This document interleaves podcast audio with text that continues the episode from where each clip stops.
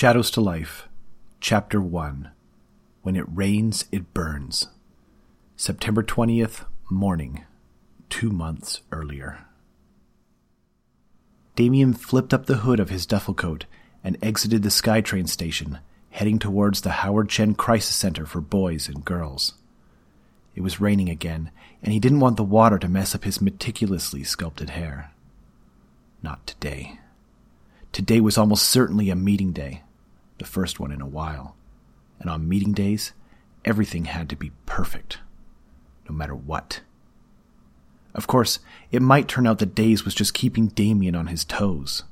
He had a habit of doing just that, and hadn't mentioned anything when Damien was at the crisis center the day before for the weekly meeting. But then, he never did, even when he knew for certain that Damien would have to go to the bank. Soldier B should be ever vigilant, always ready, he'd say. At least the city was still, quieter than normal.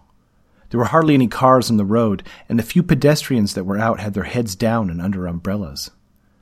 Damien enjoyed the relative solitude.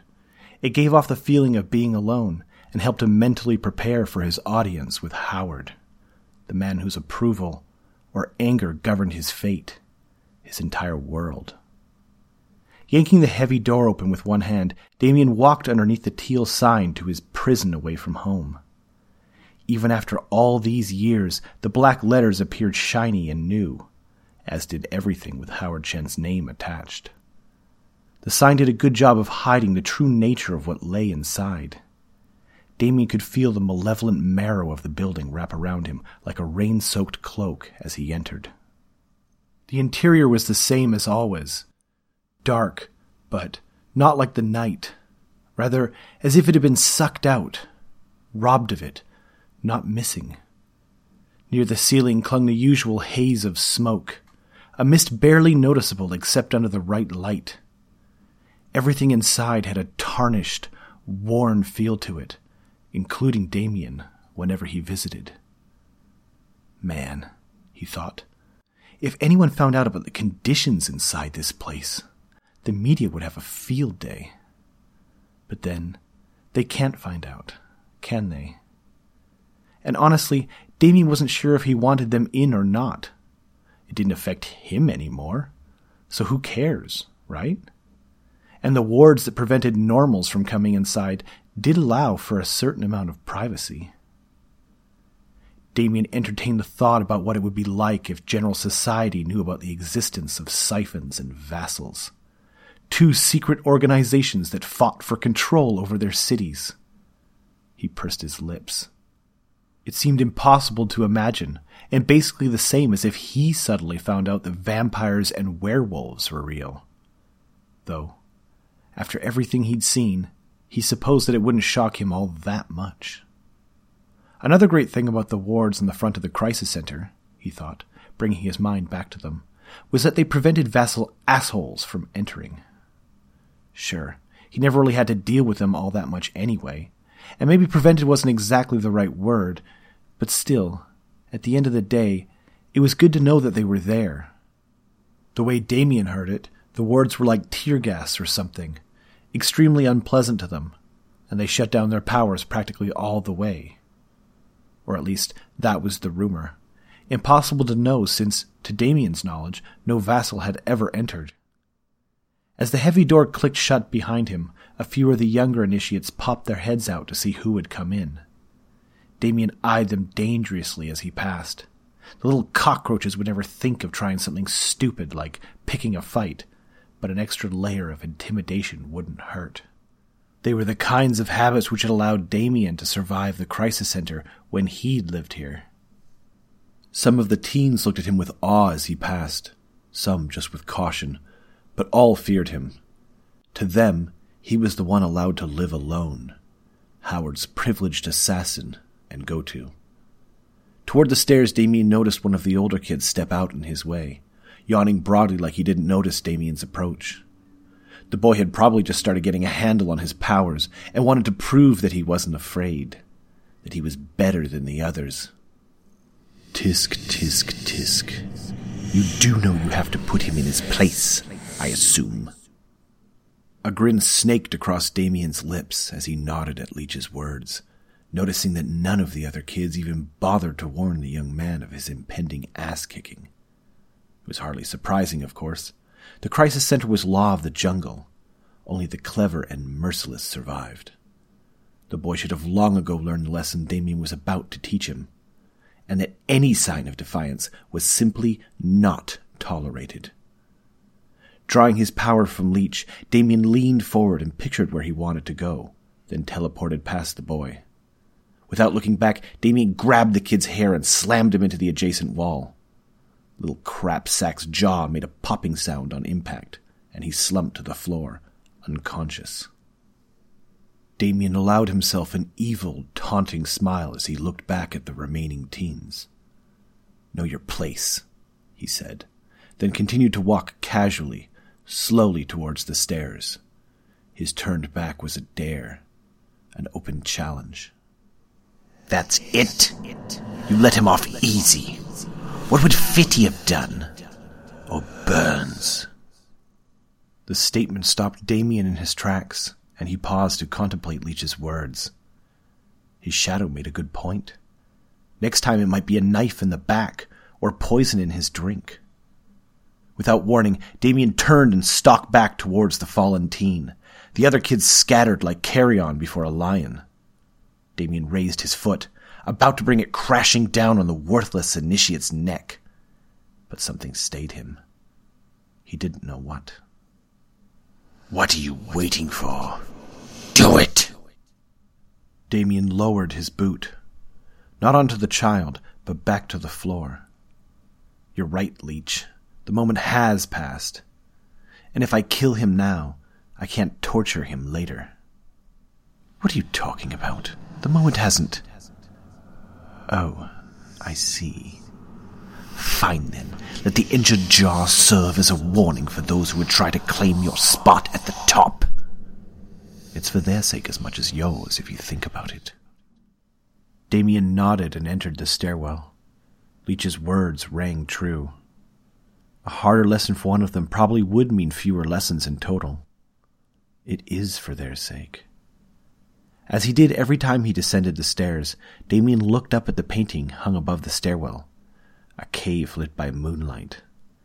Inside the cave were two dots, most likely meant to be eyes.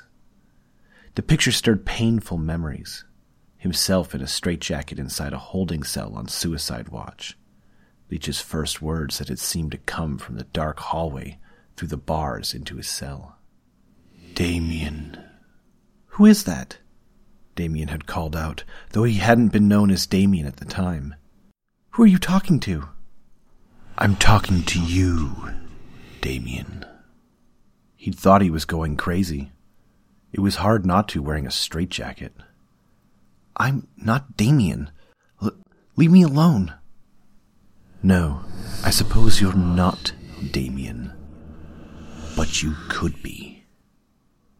Damien shivered and shook his head, teleporting him back into the present. The painting, with its golden ornate frame, mirrored the building in which it was housed, a domicile which held forgotten treasures as a side benefit. It also mirrored the man who bought such a building and used it for his crisis center that was nothing more than a dormitory for his initiates and siphons. A man who looked shiny and nice on the outside, but contained an inner coating of malevolence. The crisis center was like a cross between an old British mansion and a Masonic temple. Even after living for years in the dorm, Damien still had no clue what the building had been used for before it was taken over by Howard's company.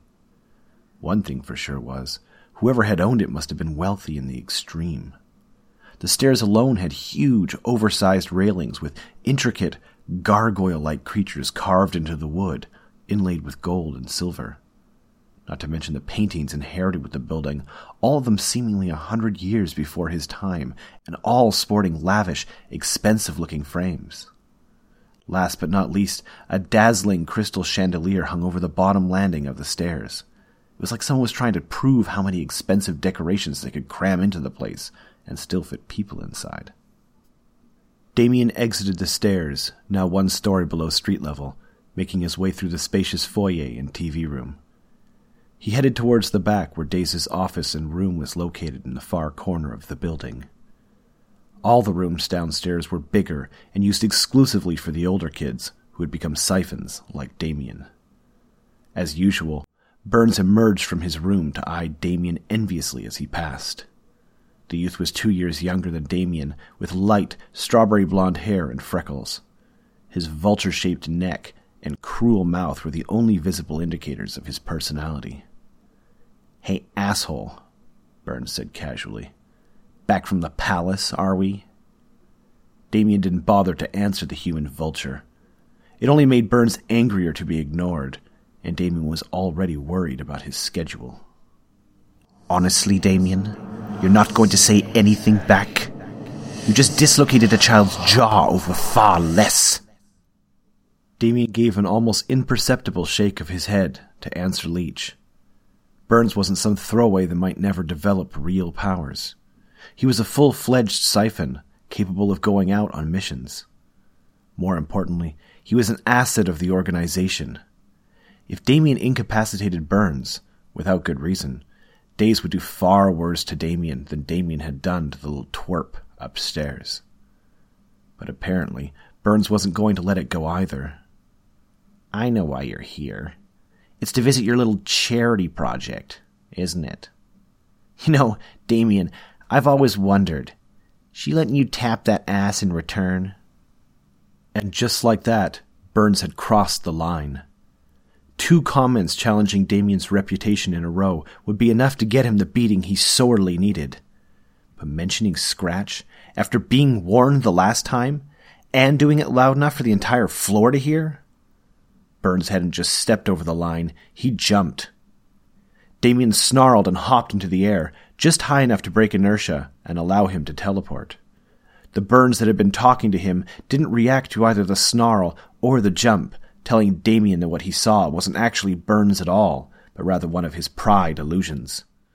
Blinking forward and past the felonious copy, Damien passed through the opening in the door and was unsurprised to find himself surrounded by five more identical copies of Burns, one of which would be the real one. Instantly, one of the illusions jumped forward without hesitation, lining up a huge front kick aimed at Damien's head.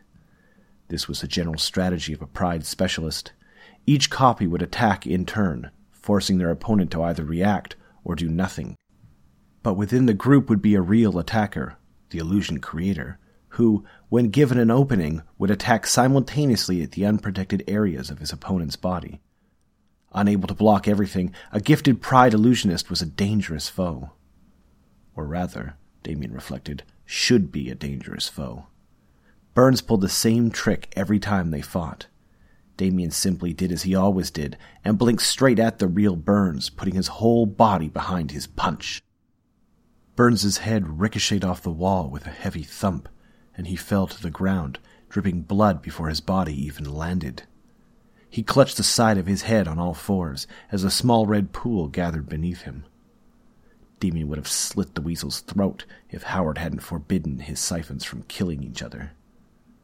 How do you always know which one I am? Burns growled through clenched teeth. Damien was impressed that the dick could still think straight after the blow he'd just been dealt, but it didn't change anything. Burns was still his rival and the person he liked least in the world. Damien let out a long, taunting belly laugh.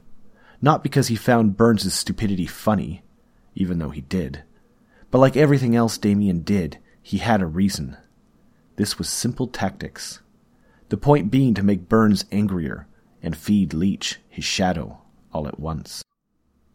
Oh, that is delicious. I'm so glad this fool was here. Damien would never dream of revealing to Burns his subtle tell of stepping slightly further back from his opponent than his illusions. Surprisingly fearful given his specialty, and that as long as Damien had a fraction of a second to examine the position of the clones, he would always know which vulture was the real one. Salt the wound. Damien nodded and crouched down to whisper in Burns's ear. You may be the second best operative here, but there's a world of power you know nothing about. With that, Damien stood back up and headed towards the door. That's it? He taunted you in front of everyone, and even added to the rumors about you and Scratch. Don't be such a coward. Damien snarled at the insult, but turned around. Leech was right, as usual. Damien leaned back down. I know you only pull this shit here in the dorm, where you know you're safe, he said, in as taunting a manner as he could manage. But if you ever do that out in the city, where no one will know what happened, I'll make sure you suffer before I kill. Burns chuckled slightly as he interrupted. I knew you were too chicken shit to. Damien took one step forward, summoning wrath in mid motion, and kicked Burns in the crotch from behind so hard it lifted him off the ground. Burns let out a strangled gasp and collapsed onto his side, holding his groin in silent agony. I told you he needed a lesson. Damien stepped over him and looked down with calculated condescension. As I was saying, if you ever pull anything like that out where I think I can get away with it, I'll make sure you suffer until you pray for death as a sweet release it will be. Damien tried to sound bored, like Burns was so far beneath him he wasn't even worried. More tactics. He left the room with one last taunting, condescending smile on his way out. You should have done more. Shut up, Leech, Damien whispered, loud enough so only his shadow could hear. You know I can't hurt Burns badly enough that it stops him from carrying out a mission. Damien heard Leech give a spine crawling laugh, the only way he seemed to know how. I doubt he'll be going on a mission anyway. Besides, Daze broke Scabs' arm not even a year ago. Pfft, Damien scoffed. First of all, he's Daze. And second, Scabs isn't even a siphon yet. She's still an initiate. Not to mention the fact that we don't even know what Howard said to Daze after he did that. Hmm. Yes, Daze certainly wasn't himself for a while, was he? Damien nodded. Exactly. If Burns turns down a mission without a visible injury, then he'll be the one who gets in trouble not us.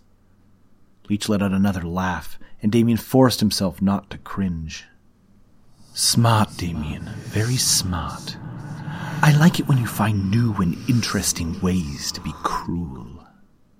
Damien laughed out loud as he continued on toward Daze's room, knowing that insanity would only make the other siphons and initiates more afraid of him. Leech could be a dick sometimes, but at least he was good company. Thanks again for listening to another chapter of Shadows to Life. Please support by following me on Twitter at Rob V. Johnson and by subscribing and liking the podcast. See you next time.